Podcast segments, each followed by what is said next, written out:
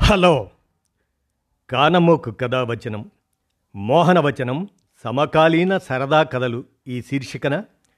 కూచిమంచి నాగేంద్ర విరచిత కథ పేరు పోలేవులే నీవు పోలేవులే అనే దానిని మీ కానమోకు కథావచనం శ్రోతలకు మీ కానమూకు స్వరంలో ఇప్పుడు వినిపిస్తాను వినండి. పోలేవులే నీవు పోలేవులే కథలో ప్రవేశిద్దాం. చైత్రం ఎంతో అందంగా కోయిల కుహుకుహులతో గడిస్తే వైశాఖం మాత్రం ఎండ చుర్రుమనిపిస్తుంది. అమరావతి తారు రోడ్లు అన్నీ సలసలా కాగిపోతున్నాయి. మే నెల ఎండలు మండిపోతుంటే నరసింహం ఫ్యామిలీతో కారులో షికారికి బయలుదేరాడు. డాడీ నాకు కారు దిగగానే ఐస్ క్రీం కొనివ్వాలి అంది కూతురు సిరి. నాకు కూడా అన్నాడు కొడుకు శ్రీయాన్. అలాగే దిగగానే కొంటాను సరేనా? అంటూ డ్రైవింగ్ మీద దృష్టి పెట్టాడు. పదిహేను రోజులు డ్రైవింగ్ నేర్చుకున్న తర్వాత ఇదిగో ఈ సెకండ్ హ్యాండ్ కారు కొని ఎండలో అయితే ట్రాఫిక్ ఉండదని బయలుదేరాడు. సరిగ్గా ఓ కిలోమీటర్ అయినా వెళ్ళకుండానే కారు ఆగిపోయింది. ఏమైందండి? అంది నరసింహం భార్య వసంత కంగారుగా. ఉండు కంగారు పడకు నాకు కూడా తెలీదు. కొత్త కదా? అన్నాడు కారు దిగుతూ. కొత్త కారు కొనండి అంటే వినకుండా ఈ పాత డొక్కు కారు తీసుకున్నారు. అది కొని ఇంటికి తీసుకొచ్చేటప్పుడే మధ్యలో మూడు చోట్ల ఆగిపోయింది. ఉండవే పాత కారు మీద డ్రైవింగ్ బాగా వచ్చాక కొత్తది కొంటా అన్నాగా? ఇలా ప్రతిసారి కారు మీద కోప్పడితే ఇలాగే ఉంటుంది. నేను కోపంగా మాట్లాడితే ఆగిపోతుందా? అంటున్న వసంతతో లేదు పెట్రోల్ అయిపోతే ఆగిపోతుంది అన్నాడు. అంటే ఇప్పుడు పెట్రోల్ అయిపోయిందా డాడీ? అన్నాడు శ్రీయాన్. అవునా అన్నా? పెట్రోల్ బంకు ఇక్కడికి దగ్గరే. ఎలాగలా తోసుకుపోతే ట్యాంకు నిండా పెట్రోల్ కొట్టిస్తా అంటున్న నరసింహంతో. మరి బయలుదేరే ముందు చూసుకోలేదా? అంది వసంత కోపంగా. కొత్త కదా? అన్నాడు మెల్లిగా. వసంత సిరి శ్రీయాన్ కారు తోస్తుంటే కారు నడుపుతున్నాడు. ఆహా ఇలా స్టార్ట్ చేయకుండా కారు నడిపితే డ్రైవింగ్ బాగా వచ్చేలా ఉందే అనుకున్నాడు మనస్సులో. ఇంతలో వాళ్ళ కారుకి దగ్గరగా మరో కారు ఆగింది. అందులోంచి దిగాడు. హుందాగా ఉన్న ఓ నడి వయస్కుడు. చెల్లెమ్మ నువ్వు పక్కకి తప్పుకో అంటూ కారు తొయ్యడం మొదలుపెట్టాడు. ఆ మాటకి ఆశ్చర్యపోయింది వసంత. ఎవరో తెలియకుండానే ఆ అర కిలోమీటర్ కారు తోసి బంక్ దగ్గరికి చేర్చాడు. చాలా థ్యాంక్స్ అండి. మీరు అలా కారు దిగి మా కారు ఈ అర కిలోమీటర్ తోశారు కానీ అదేదో మీ కారులోనే వెళ్ళి ఒక రెండు లీటర్లు పెట్రోల్ తెస్తే సరిపోయేది కదా? అన్నాడు నరసింహం. నిజమేనండి. ఈ ఐడియా నాకు రాలేదు. బైది బై నా పేరు అప్పారావు. ఈ ఏరియాలో బిజినెస్ చేస్తూ ఉంటాను అంటూ తనను తాను పరిచయం చేసుకున్నాడు అప్పారావు. నా పేరు నరసింహం. ఈమె నా భార్య వసంత. పిల్లలు సిరి శ్రీయాన్. బాగుంది ఇక నుండి మనం స్నేహితులం అన్నాడు అప్పారావు. చాలా థ్యాంక్స్ అండి. సమయానికి సహాయం చేశారు అంది వసంత. భలేదానివమ్మా మీ స్థానంలో ఎవరున్నా నేను అలాగనే చేస్తాను అన్నాడు అప్పారావు. మంచి మనిషి కితాబు ఇచ్చేశాడు నరసింహం. అంకుల్ మీ సెల్ నెంబర్ ఇవ్వండి అంది సిరి నోట్ చేసుకుంటూ. నేను కూడా ఇక్కడే ఫైనాన్స్ కంపెనీలో పనిచేస్తున్నాను అంటూ పెట్రోల్ కొట్టించుకొని అప్పారావుని కారులో ఎక్కించుకొని అతని కారు దగ్గర దింపేశాడు నరసింహం. వీడ్కోలు పలికాక కారు ఇల్లు చేరే వరకు అప్పారావు గురించే మాట్లాడుకున్నారు. ఎంత మనిషి ఎంత మంచి మనిషి కాకపోతే అంత ఎండలో కారు తోస్తాడండి? అంది వసంత. అవును అన్నాడు నరసింహం. ఆ రోజు కంపెనీలో ఇన్స్పెక్షన్. చాలా బిజీగా ఉన్నాడు నరసింహం. పోలేవులే నీవు పోలేవులే అంటున్న రింగ్ టోన్తో మోగింది సెల్ ఫోన్. హలో ఎవరండి? అన్నాడు. అరే అప్పుడే మర్చిపోయారా? నేనండి అప్పారావుని? అన్నారు ఎవరో అట్నుండి. అప్పారావు అంటున్న నరసింహం మాటలకు అంటే నిజంగానే మర్చిపోయారన్నమాట. మొన్ననే కదండి మీ కారు ఆగిపోతే అర కిలోమీటర్ తోశాను. ఆ ఆ అప్పారావుని అన్నాడు అట్నుండి. ఓ సారీ అండి మీ నెంబర్ సేవ్ చేసుకోలేదు. బాగున్నారా అన్నాడు నరసింహం. ఇప్పటిదాకా బాగానే ఉన్నా. ఇప్పుడే నా కారు ఆగిపోయింది అన్నాడు. ఎక్కడా? ఇక్కడే మల్కాపురం ఎంట్రన్స్లో. మీరు కొద్దిగా వస్తే అమరావతి దాకా తీసుకుపోవచ్చు అన్నాడు అప్పారావు. ఏమిటి ఇప్పుడా? అన్నాడు. ఇప్పుడు కాకపోతే ఓ వారం పోయాక వస్తారా? ఇదేనా స్నేహం అంటే? అట్నుండి విపరీతంగా బాధపడిపోతున్నాడు అప్పారావు. డీజిల్ ఏమైనా తేనా? అడిగాడు. నరసింహం. అవసరం లేదు. బండిలో ఫుల్గా ఆయిల్ ఉంది. వేరే ప్రాబ్లం వలన కార్ ఆగిపోయింది అన్నాడు అప్పారావు. చేసేది లేక బాసుని ఓ గంట పర్మిషన్ అడిగి అప్పారావు దగ్గరికి వెళ్ళాడు నరసింహం. సాయంత్రం నీరసంగా వచ్చిన నరసింహాన్ని చూసి ఏమైందండి? అలా ఉన్నారు? అంది వసంత. జరిగింది చెప్పాడు. అవునులేండి మనం ఆయన సహాయం పొందాం.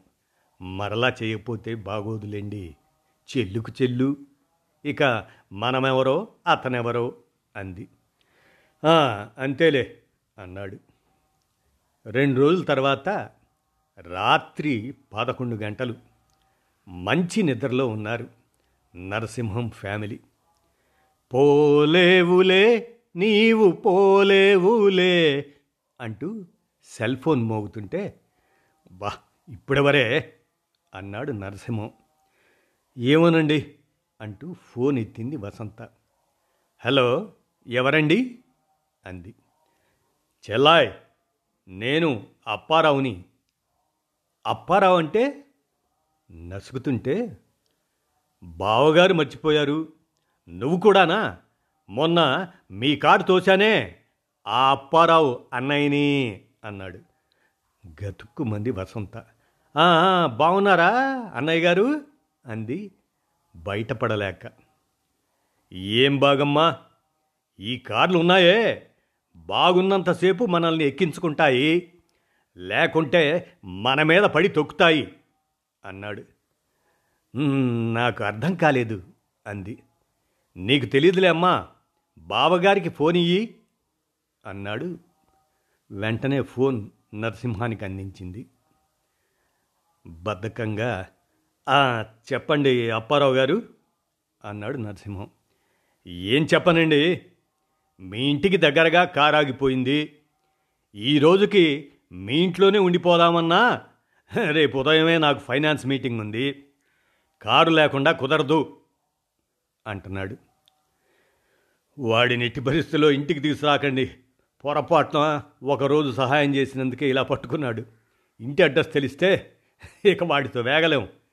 అదృష్టం బాగుంది. ఆ రోజు వీధి పేరు మాత్రమే చెప్పాం అంది వసంత. అయితే వెళ్ళి కారు తోయాలా? తప్పదా? అన్నాడు సెల్ ఫోన్ మరో చేత్తో మూసి ఉంచి. చెల్లాయ్ ఈ చెల్లాయ్ ఏదో అంటుందే అన్నాడు అటునుండి అప్పారావు. అబ్బే ఏం లేదండి వెంటనే వెళ్ళి సహాయం చేయమంటుంది అన్నాడు. అవును ఇచ్చి పుచ్చుకుంటేనే స్నేహం బలపడుతుంది అన్నాడు అప్పారావు. ఆ రాత్రి మళ్ళీ నరసింహం చేత కారు దోయించాడు అప్పారావు. అట్నుండి ఆటో మీద ఇంటికి చేరుకున్నాడు. పైన అదో ఖర్చు. నాలుగు రోజులు అప్పారావు ఊసు మర్చిపోయారు. రాత్రి తొమ్మిది గంటలు. పోలేవులే నీవు పోలేవులే అంటూ సెల్ మోగుతుంటే ఛ ఛ ఆ రింగ్ టోన్ తీసేయండి అంది వసంత. మధ్యలో రింగ్ టోన్ ఏం చేసిందే అంటూ ఫోన్ వైపు చూసి వసంత అని గట్టిగా అరిచాడు. ఏమైందండి? అంది కంగారు పడుతూ. ఆ నంబర్ చూడు. ఆ అప్పారావు గాడిది అయితే లి- లిఫ్ట్ వాక్ అన్నాడు. కాదండి ఇదేదో కొత్త నంబర్ అంది. మీ అమ్మకు బాగోలేదు కదా ఎవరైనా చేశారేమో అంటూ ఫోన్ ఎత్తింది వసంత. హలో చెల్లెమ్మా ఇది నా రెండో నెంబరు. నేనైతే ఎత్తకూడదనుకున్నారు కదూ? అన్నాడు అట్నుండి అప్పారావు. చాచా అదేం లేదండి అంది వసంత. దొరికిపోయాం అని మనసులో అనుకుంటూ ఫోన్ నరసింహానికి ఇచ్చింది హలో అన్నాడు నరసింహం. బావగారు నేను అప్పారావుని మీ గురించే ఆలోచిస్తూ వస్తున్నానా? నా కారు సరిగ్గా మీ ఆఫీస్ దగ్గరగా ఆగిపోయింది. కొంచెం మీరు తొందరగా వస్తే నేను భోజనానికి వెళ్ళాలి. అన్నట్టు వచ్చేటప్పుడు కాస్త కూలింగ్ వాటర్ బాటిల్ తెచ్చి పెట్టండి అన్నాడు అప్పారావు. నేనా? నీకు కూలింగ్ వాటర్ బాటిల్ తేవాలా? చాలే పోవాయా? ఇంతకాలం మొహమాటంగా ఉన్నాను. ఇక నీ బాధపడలేను. నేనొచ్చే ప్రసక్తే లేదు అన్నాడు నరసింహం. కనీస మర్యాద లేదా? అంటున్న అప్పారావుతో ఏమైనా అనుకో నీ ఇష్టం. నీ ఇష్టం వచ్చినట్టు చేసుకో. నేను మాత్రం రాను అంటూ ఫోన్ పెట్టేశాడు నరసింహం. మరో రెండు రోజుల తర్వాత ఆఫీస్కు బయలుదేరుతున్నాడు నరసింహం. సార్ రిజిస్టర్ పోస్ట్ అన్నాడు పోస్ట్ మ్యాన్. రిజిస్టర్డ్ పోస్టా? నాకా? అనుకుంటూ ఎక్కడి నుండి? అన్నాడు. ఏదో లాయర్ నోటీస్లా ఉందండి అన్నాడు పోస్ట్ మ్యాన్. లాయర్ నోటీసా? అనుకుంటూ సంతకం పెట్టి తీసుకున్నాడు. చూసావా వసంత? ఈ అన్యాయం? ఆ అప్పారావు గాడు మనకి సాయం చేసినా మనం తిరిగి సాయం చేయలేదట. కోర్టు నోటీస్ ఇచ్చాడు అన్నాడు నరసింహం. అప్పటికే అతని చేతులు వణుకుతున్నాయి. ఎప్పుడు ఇలాంటివి ఎరగడు మరి? అమ్మా వీడి మొహం తగలయ్యా. శనిగాళ్ళ ఉన్నాడే? అంది బాధగా. చూద్దాం వాడేనా మనకు నోటీస్ ఇచ్చేది.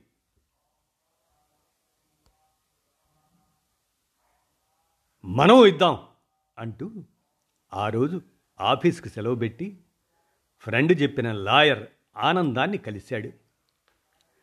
లాయర్ గారు ఎలాగైనా ఆ అప్పారావు గాడికి బుద్ధి రావాలి అన్నాడు కోపంగా. మీరేం కంగారు పడకండి. ఇది చాలా చిన్న కేసు. మా గుమస్తాకి పదివేలు ఇచ్చి డాక్యుమెంట్ మీద సంతకం పెట్టి వెళ్ళండి అన్నాడు లాయర్ ఆనందం ఆనందంగా. పదివేల అన్నాడు నరసింహం. పదివేలకే ఏం వస్తుందండి? అన్నాడు లాయరు. అవును నిజమే అంటూ పదివేలు ఇచ్చి డాక్యుమెంట్ మీద సంతకం చేశాడు. ఈ రోజుతో అప్పారావు పీడ విరగడైంది అనుకుంటూ. Silence silence. కోర్ట్ హాల్లో వసంత నరసింహం ఒకవైపు అప్పారావు ఒకవైపు కూర్చున్నారు. Bench clerk. Case number twenty three of two thousand seventeen. నమ్మక ద్రోహం కేసు అని చెప్పి ఓకే ప్రొసీడ్ అని జడ్జి గారు అనగానే కేసును ప్రారంభించారు అప్పారావు తరపు లాయర్. యువర్ ఆనర్ ఇది చాలా సున్నితమైన కేసు. ఒక మనిషి మీద పెట్టుకున్న నమ్మకాన్ని ఒమ్ము చేసిన కేసు అన్నాడు. వివరంగా చెప్పండి అన్నాడు జడ్జి. యువర్ ఆనర్ అప్పారావు అనబడే నా క్లయింట్ చాలా మంచివాడు. ఇతరులకు సహాయపడే మనస్తత్వం ఉన్నవాడు.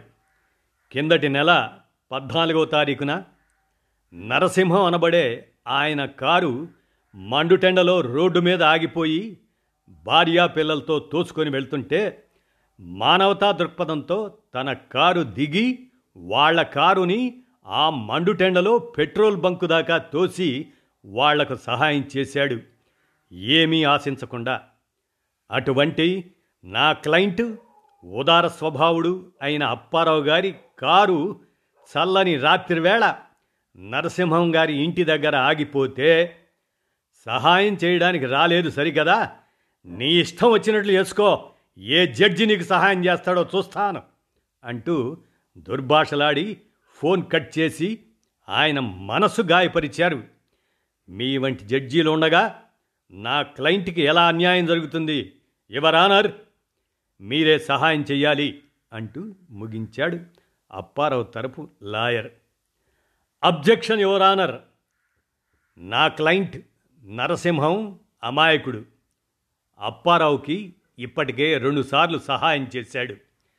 ప్రతి రాత్రి విసిగిస్తుంటే చిరాకుగా అన్నమాటే గాని అతని తప్పు ఏమీ లేదు.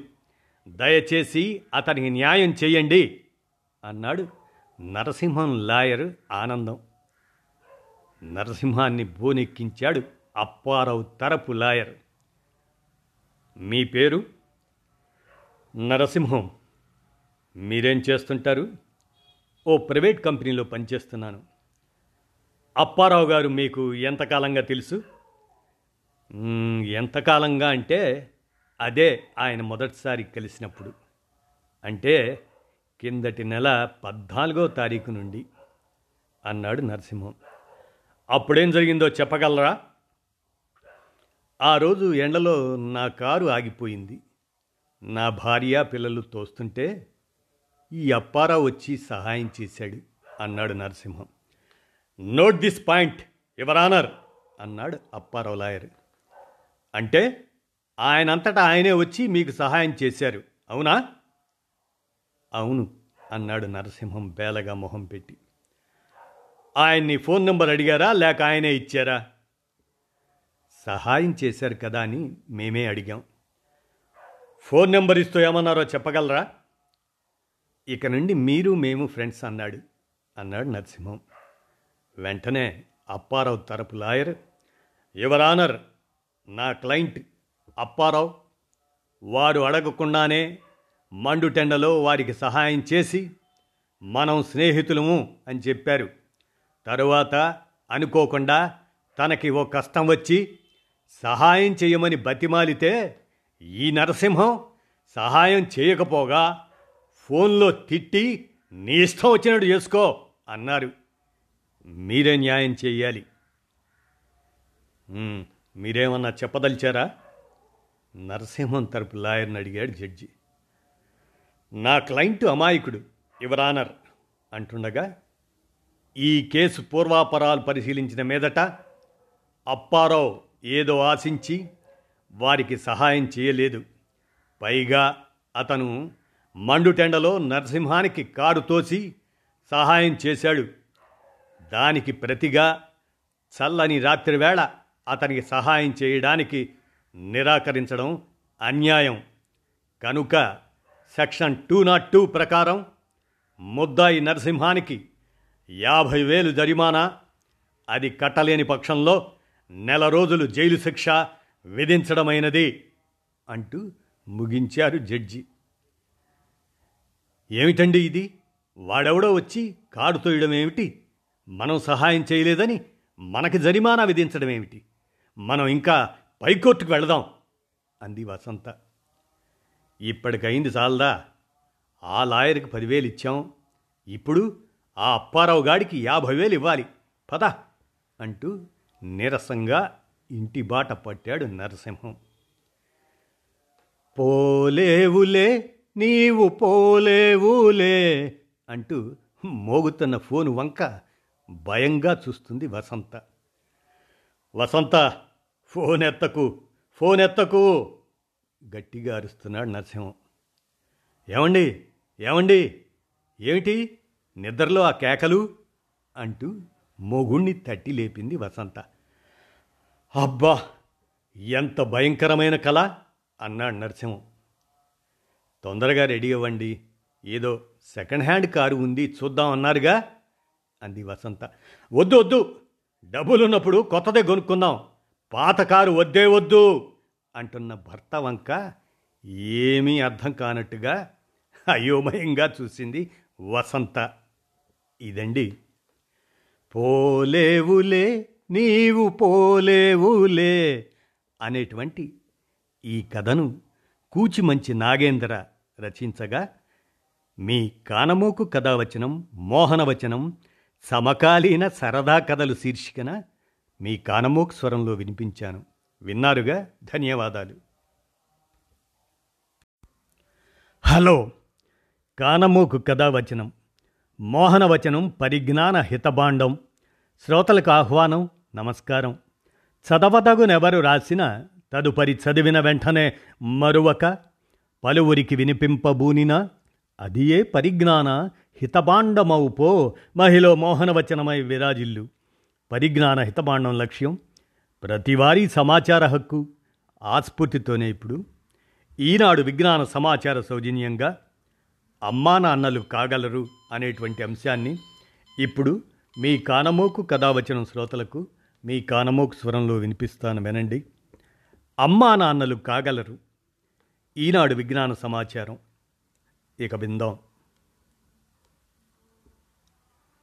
జనాభాలో ప్రపంచంలోనే ప్రథమ స్థానం మనది. కానీ నగరాల్లో ఏ పక్కకు వెళ్ళినా ఓ ఫెర్టిలిటీ క్లినిక్ కనిపిస్తుంది. ఐవీఎఫ్ నుంచి సరోగసీ వరకు అన్ని సేవలు అందించే ఈ క్లినిక్లు సాధారణ నర్సింగ్ హోముల కన్నా రద్దీగా ఉంటున్నాయి. ఎందుకని అంటే ప్రపంచంలో నాలుగో వంతు నిస్సంతులు ఉన్నది మన దేశంలోనే మరి. పరస్పర విరుద్ధమైన ఈ పరిస్థితి నేటి జీవనశైలిలోని లోపాలను వేలెత్తి చూపిస్తుంది.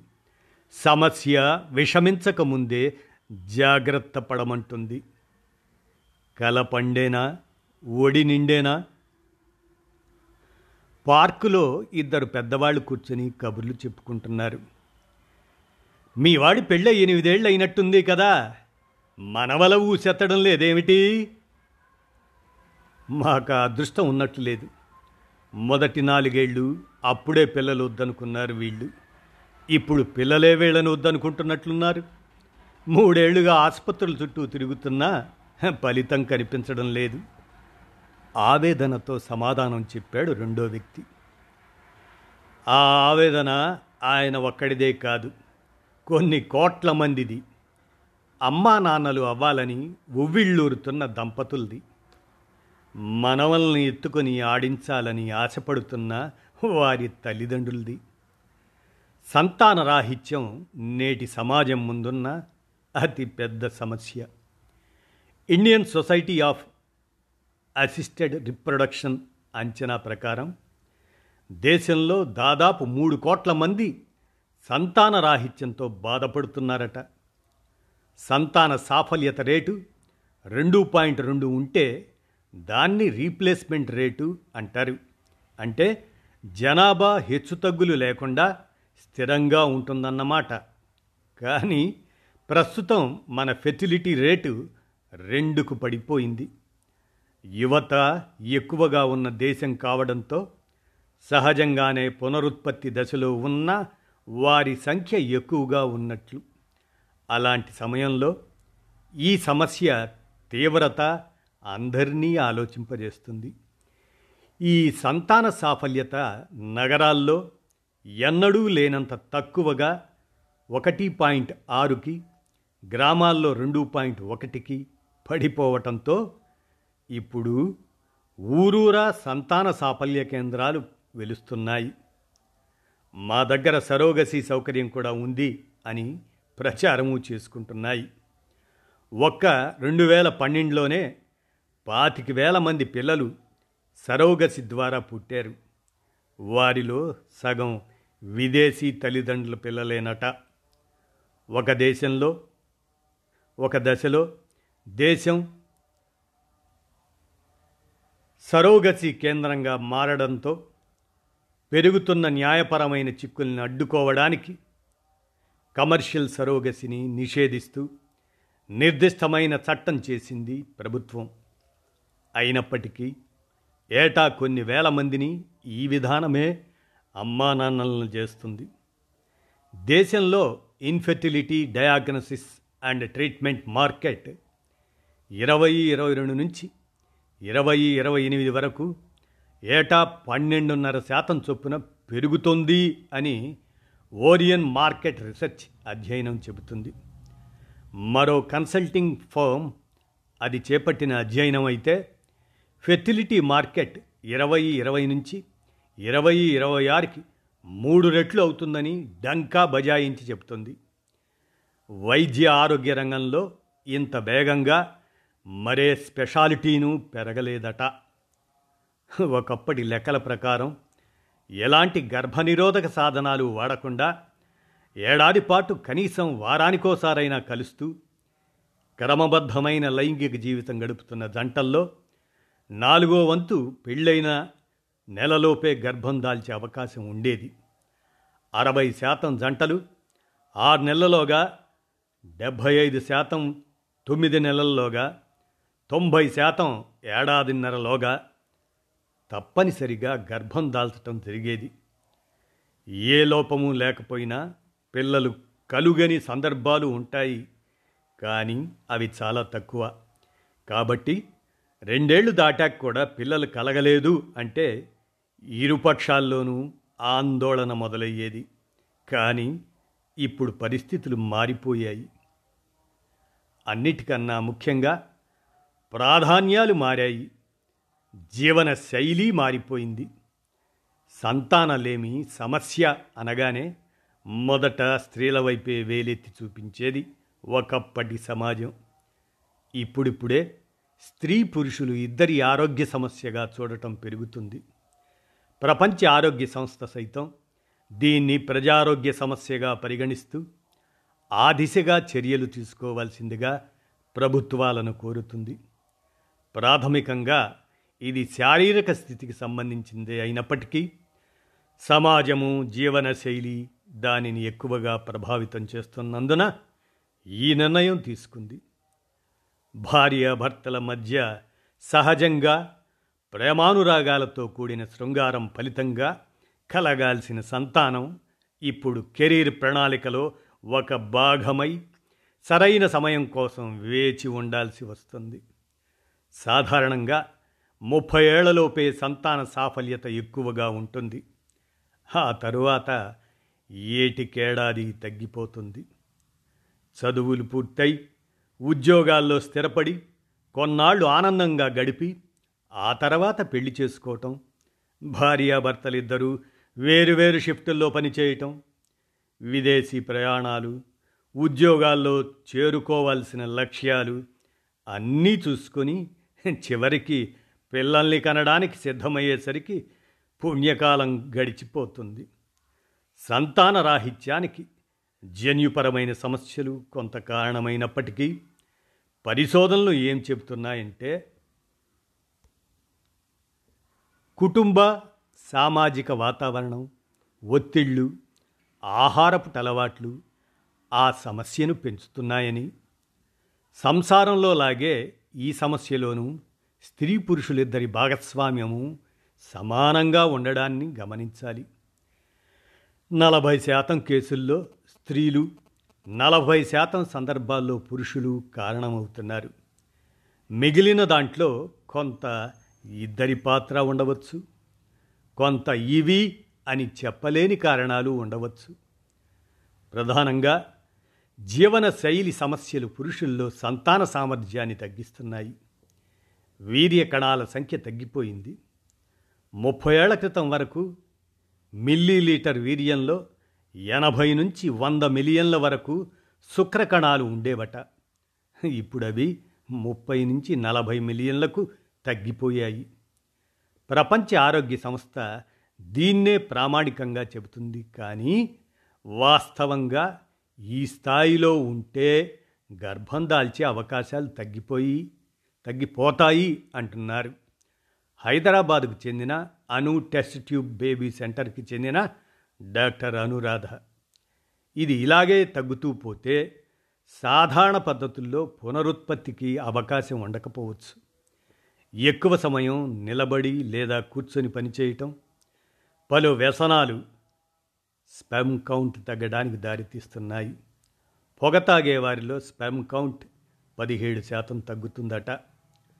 శుక్రకణాల నాణ్యత తగ్గుతుంది కేవలం ముప్పై శాతం మందిలోనే ఇవి ఆరోగ్యంగా చురుగ్గా ఉంటున్నాయట. Banaras Hindu university central drug institute of India ఈ సంస్థలకు చెందిన పరిశోధకులు. దాదాపు పద్నాలుగు వేల మంది పురుషులను సంతానం ఉన్న లేని ఈ రెండు వర్గాలను పరిశీలించి వెలువరించిన రెండు వేల పద్దెనిమిది నివేదిక ప్రకారం పంతొమ్మిది వందల డెబ్భై తొమ్మిది నుంచి రెండు వేల పదహారు నాటికి వీర్య కణాల నాణ్యత బాగా తగ్గింది. మద్యపానం మాదక ద్రవ్యాల వంటి వ్యసనాల ప్రభావం దానికి కారణమే.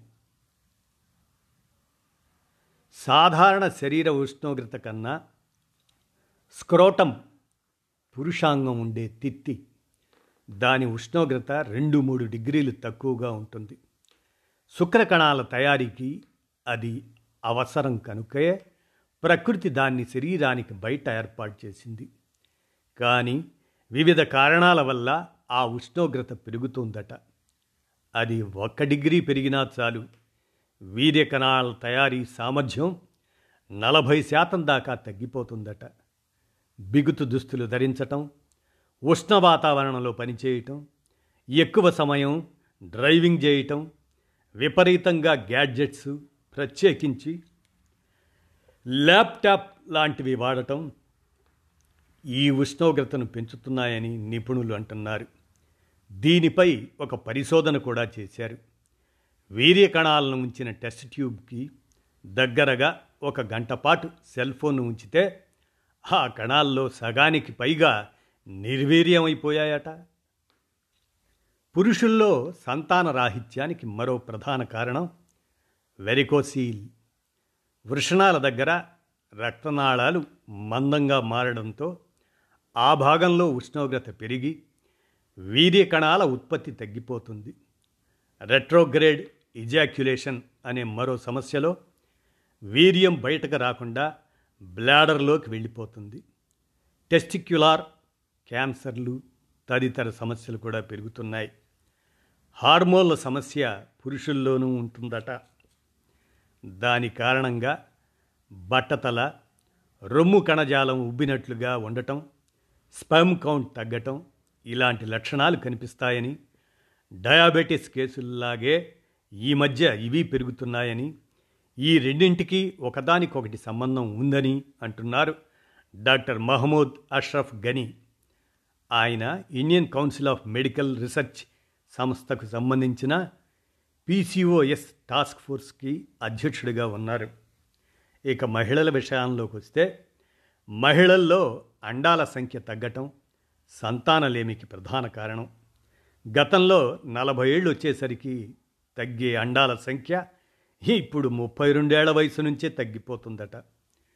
ఎందుకు ఇలా జరుగుతున్నది అని అనేది స్పష్టంగా తెలియడం లేదు కానీ కొంతవరకు పౌష్టికాహార లోపం కారణం కావచ్చు అంటున్నారు నిపుణులు. వివిధ కారణాల వల్ల పిల్లల్ని కనడాన్ని వాయిదా వేయడం పుడతారేమో చూద్దామని చాలా కాలం వేచి చూడటం ఇలాంటి వాటి వల్ల ముప్పై ఐదేళ్ళు దాటేస్తే ఆ తర్వాత గర్భం రావటం కష్టమవుతుంది. పోలీసిస్టిక్ ఓవరీ సిండ్రోమ్ పీసీఓఎస్ మరో ప్రధాన సమస్య. హార్మోన్ల అసమతౌల్యం వల్ల వచ్చే పీసీఓఎస్ కారణంగా నెలసరి క్రమబద్ధంగా ఉండదు. ఫెలోపియన్ ట్యూబ్స్లో అవరోధాలు సిస్టులు ఎండోమెట్రియాసిస్ లాంటి గర్భాశయ సమస్యలు పునరుత్పత్తి హార్మోన్ల అసమతుల్యత తరచు వెజనల్ ఇన్ఫెక్షన్స్ లైంగిక వ్యాధులు ఇలాంటివి గర్భధారణకు ఆటంకమవుతాయి. మోనోపాజ్ సగటు వయసు యూరోపియన్ల కన్నా మన దేశంలో ఐదేళ్ళు తక్కువ. ఇది పునరుత్పత్తి వయసును తగ్గించేస్తుంది. మరి ఈ రెండు స్త్రీ పురుషులిద్దరికీ వర్తించేవే? ఈ సమస్యలు ఏంటంటే స్త్రీ పురుషులిద్దరికి వర్తించే సమస్యలు కొన్ని ఉన్నాయి. అవేంటంటే స్థూలకాయం ఇన్ఫెర్టిలిటీ క్లినిక్స్కి వస్తున్న మహిళల్లో నలభై శాతం స్థూలకాయులేనట. ఇరవై ముప్పై నాటికి భారతీయుల్లో ప్రతి ముగ్గురిలోనూ ఒకరు స్థూలకాయులై ఉంటారని పరిశోధకుల అంచనా. ప్రపంచ దేశాలతో పోలిస్తే భారతదేశంలో ఒబేసిటీ సమస్య చాలా వేగంగా పెరుగుతుందట. స్థూలకాయం వల్ల బీపీ డయాబెటీస్ లాంటి జబ్బులే కాదు. హార్మోన్ల సమస్యలు వస్తాయి. వాటి సమతుల్యత దెబ్బతింటుంది. ముఖ్యంగా టెస్టోస్టెరాన్ తక్కువ తయారవుతుంది. అదే సంతానలేమికి దారితీస్తుంది. ఇక ఆహారపు అలవాట్లు. పోషకాహార లోపం శుక్రకణాల అండాల నాణ్యతను తగ్గిస్తుంది. చక్కెర అతిగా వాడటం. ప్రాసెస్డ్ ఫుడ్డు సంతృప్త కొవ్వు పదార్థాలు ఎక్కువగా తీసుకోవటం. పునరుత్పత్తి సామర్థ్యాన్ని దెబ్బతీస్తున్నాయి. ఇక నిద్ర. నాలుగైదు దశాబ్దాల క్రితం వరకు లేని ఇప్పుడు కొత్తగా వచ్చిన సమస్య నిద్రలేమి. ఎంత లేదన్నా దాదాపు రెండు గంటల నిద్ర తగ్గిపోయింది. ఎనిమిది గంటల నిద్ర ఉంటేనే శరీరంలోని అన్ని వ్యవస్థలు సక్రమంగా పనిచేస్తాయి. ఈ తరం ఆ విషయాన్ని అస్సలు గుర్తుంచుకోవడం లేదు. రాత్రి పగలు తేడా లేకుండా జీవితాన్ని ఆస్వాదిస్తూ జీవ గడియారాన్ని తమకు ఇష్టం వచ్చినట్లు తిప్పాలనుకుంటున్నారు. ఫలితంగా హార్మోన్ల వ్యవస్థ అస్తవ్యస్తమవుతుంది. వీటికి తోడు కాలుష్యాలు కారణమే. ఇటీవల ప్రచురితమైన కౌంట్ డౌన్ అనే పుస్తకం ప్రకారం ప్లాస్టిక్లు షాంపూలు రసాయన క్రిమి సంహారాల్లో ఉండే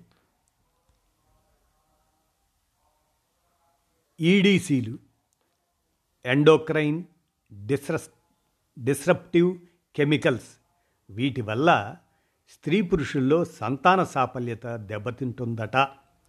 వీటి కారణంగానే పంతొమ్మిది వందల డెబ్భై మూడు నుంచి రెండు వేల పదకొండు నాటికి పాశ్చాత్య దేశాల్లో పురుషుల స్పెమ్ కౌంట్ యాభై తొమ్మిది శాతం తగ్గిందని ఈ పుస్తకం రాసిన షానా హెచ్ స్వాన్ వారి ఆధ్వర్యంలోని పరిశోధక బృందం అభిప్రాయపడుతుంది.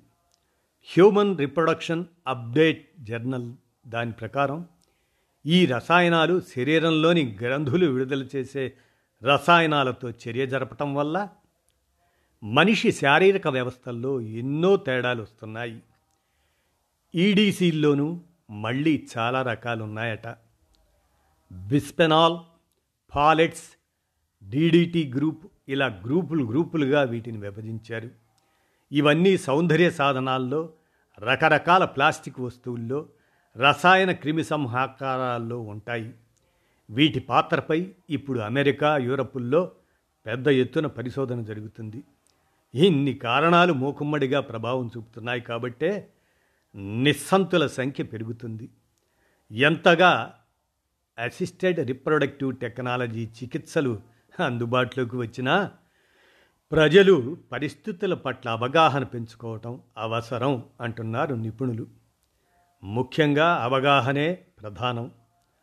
ఒక మహిళ ఇరవై ఒక్కసార్లు ఐయుఏ ఐయుఐ ఇంట్రాయుటరైన్ ఇన్సెమినేషన్ ప్రయత్నించి విఫలమయ్యాక స్నేహితురాలైన గైనకాలజిస్ట్ దగ్గర బాధపడిందట. ఆ గైనకాలజిస్ట్ పరీక్షిస్తే ఆమె ఫాలోఫియన్ ట్యూబ్స్ పూర్తిగా బ్లాక్ అయి ఉన్నాయి. వాటిని సరిచేసిన వెంటనే ఆమె సహజంగా గర్భం దాల్చింది. స్నేహితురాలి దగ్గరికి వెళ్ళడానికి మొహమాటపడి వేరే ఆసుపత్రికి వెళ్ళినందుకు కొన్ని సంవత్సరాల మానసిక ఒత్తిడి ఆసుపత్రుల చుట్టూ తిరిగే శ్రమ లక్షల్లో ఖర్చు భరించాల్సి వచ్చింది. మరో మహిళ ఓవిలేషన్ ఇండక్షన్ మందుల ద్వారా అండాలు ఎక్కువ విడుదలయ్యేలా చేసే చికిత్సని పదేళ్ళలో ఇరవై ఆరు సార్లు చేయించుకుందట. సాధారణంగా ఆ పరీక్షని ఒకరికి అత్యధికంగా ఆరుసార్లు మాత్రమే చేయవచ్చు. ఇన్ఫెర్టిలిటీ గురించి చర్చ వస్తే ఇలాంటి కథలెన్నో బయటకు వస్తుంటాయి. సంతానలేమితో బాధపడుతున్న స్త్రీ పురుషులు ఇద్దరూ కూడా సరైన అవగాహన లేకుండా గోటితో పోయేదాన్ని గొడ్డలి దాకా తెస్తున్నారని అంటున్నారు నిపుణులు. వాళ్ళు వీళ్ళు చెప్పే మాటలు నమ్మి తరచుగా వైద్యుల్ని మార్చడం వల్ల చేసిన పరీక్షలే చేసి వాడిన మందులే వాడి మరింతగా సమస్యను పెంచుకుంటున్నారు. సంతానలేమికి ఎన్నో కారణాలుంటాయి. అనుభవజ్ఞులైన డాక్టర్ను సంప్రదించి ఇద్దరూ అవసరమైన పరీక్షలు చేయించుకుంటే కారణం తెలిసిపోతుంది. దానికి చికిత్స తీసుకుంటే సరిపోతుంది.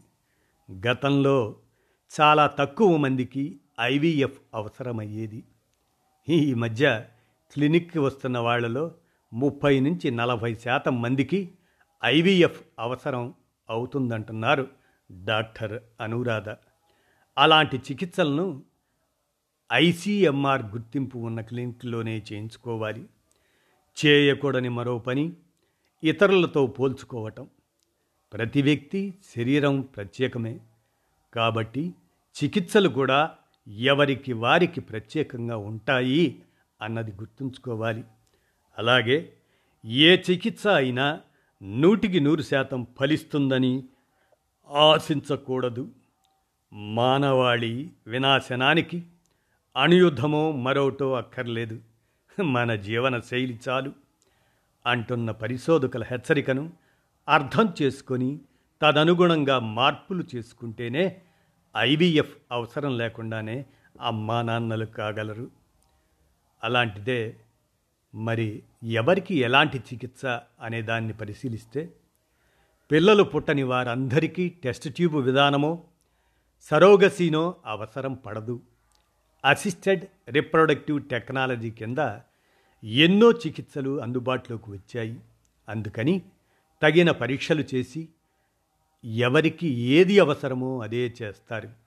కాబట్టి ముందుగా డాక్టర్ సూచన అనుసరించి భార్యాభర్తలు ఇద్దరూ ఆ పరీక్షలు చేయించుకోవాలి. నూటికి ఎనభై మందికి తేలికపాటి చికిత్సలే సరిపోతాయి. ఆయా సమస్యల్ని బట్టి సాధారణంగా అవసరమయ్యే చికిత్సలు ఏమిటంటే లాప్రోస్కోపీ హిస్టరోస్కోపీ ఎండోమెట్రియాసిస్ అండాశయంలో సిస్టులు ఫాలోపియన్ ట్యూబుల్లో అవరోధాలు ఇలాంటి సమస్యలు అన్నింటినీ చిన్న ల్యాప్రోస్కోపీ సర్జరీతో పరిష్కరించవచ్చు. గర్భాశయంలో ఫైబ్రాయిడ్స్ ఫ్యాలిప్స్ లాంటి సమస్యలుంటే హిస్టరోస్కోపీ చేస్తుంటారు. ఇది కూడా తేలికపాటి చికిత్సే. వ్యారికో సెలెక్టర్ సెలెక్టమీ వ్యారికో సెలెక్టమీ పురుషుల్లో వీర్య కణాలను విశ్లేషించిన తర్వాత సంఖ్యా నాణ్యత అది ఎలాంటిది? వాటిని ఎలా పెంచడానికి? ఇన్ఫెక్షన్లు ఉంటే తగ్గించడానికి మందులు వాడితే సరిపోతుంది. హార్మోన్ సమస్యలకు కూడా మందులు చాలు. వృషణాల దగ్గర రక్తనాళాలు మందంగా మారే వ్యారికోసిల్ సమస్యకి సర్జరీ అవసరమవుతుంది. ఇలాంటి సమస్యలు ఏవి లేకపోయినా పిల్లలు పుట్టకపోతే అప్పుడు ఐయుఐ అంటే వీర్య కణాలు అండాన్ని చేరుకోవటం సాధ్యం కాని పరిస్థితి ఉన్నప్పుడు సరిగ్గా అండం విడుదలయ్యే సమయానికి వాటిని నేరుగా గర్భాశయంలోకి ప్రవేశపెట్టే విధానాన్ని ఇంట్రాయుటనై ఇంట్రా యుటరైన్ ఇన్సెమినేషన్ అంటారు. ఇక ఐవీఎఫ్ అండాన్ని శుక్రకణాలని ల్యాబొరేటరీలో ఫలదీకరణ చెందేలా చేసి పిండం ఏర్పడ్డాక తల్లి కడుపులో ప్రవేశపెడతారు. ఆ తర్వాత ప్రొసీజర్ అంతా సాధారణ గర్భంలాగే జరిగిపోతుంది. గర్భంలో ప్రవేశపెట్టడానికి ముందే ఆ పిండానికి జన్యు పరీక్షలు చేసి లోపాలు లేవని నిర్ధారించుకుంటారు. ఐసిఎస్ఐ ఈ విధానంలో నేరుగా అండంలోకే వీర్యకణాలని ఇంజెక్ట్ చేస్తారు. వీర్య కణాలు తక్కువగా ఉండి నాణ్యత లేనప్పుడు దీన్ని ఉపయోగిస్తారు. Egg sperm freezing. సంతానం కోసం కొంతకాలం ఆగాలనుకునే వాళ్ళు ఈ మధ్య ఎక్కువగా ఎంచుకుంటున్న విధానం ఇది. సంతాన సాఫల్యత ఎక్కువగా ఉండే సమయంలో ఆ వయసులో అండాలను శుక్రకణాలను తీసి భద్రపరుచుకొని పిల్లలు కావాలనుకున్నప్పుడు గర్భం ధరించవచ్చు. ఐవీఎఫ్ విధానంలో ఫలదీకరణ జరిగాక పిండాన్ని కూడా ఇలా భద్రపరుచుకునే అవకాశం ఉంది. ముఖ్యంగా వివిధ రకాల క్యాన్సర్లకు చికిత్స పొందుతున్న వారికి ఇది వరంగా మారుతుంది. కీమోథెరపీ ప్రారంభించడానికి ముందే వైద్యుల సూచనల మేరకు ఈ విధానాన్ని ఎంచుకుంటున్నారు. ఇదండి అమ్మా నాన్నలు కాగలరు అనేటువంటి ఈ విజ్ఞాన సమాచారాన్ని ఈనాడు సౌజన్యంతో మీ కానమూకు కథావచనం శ్రోతలకు మీ కానమూకు స్వరంలో వినిపించాను. విన్నారుగా? ధన్యవాదాలు.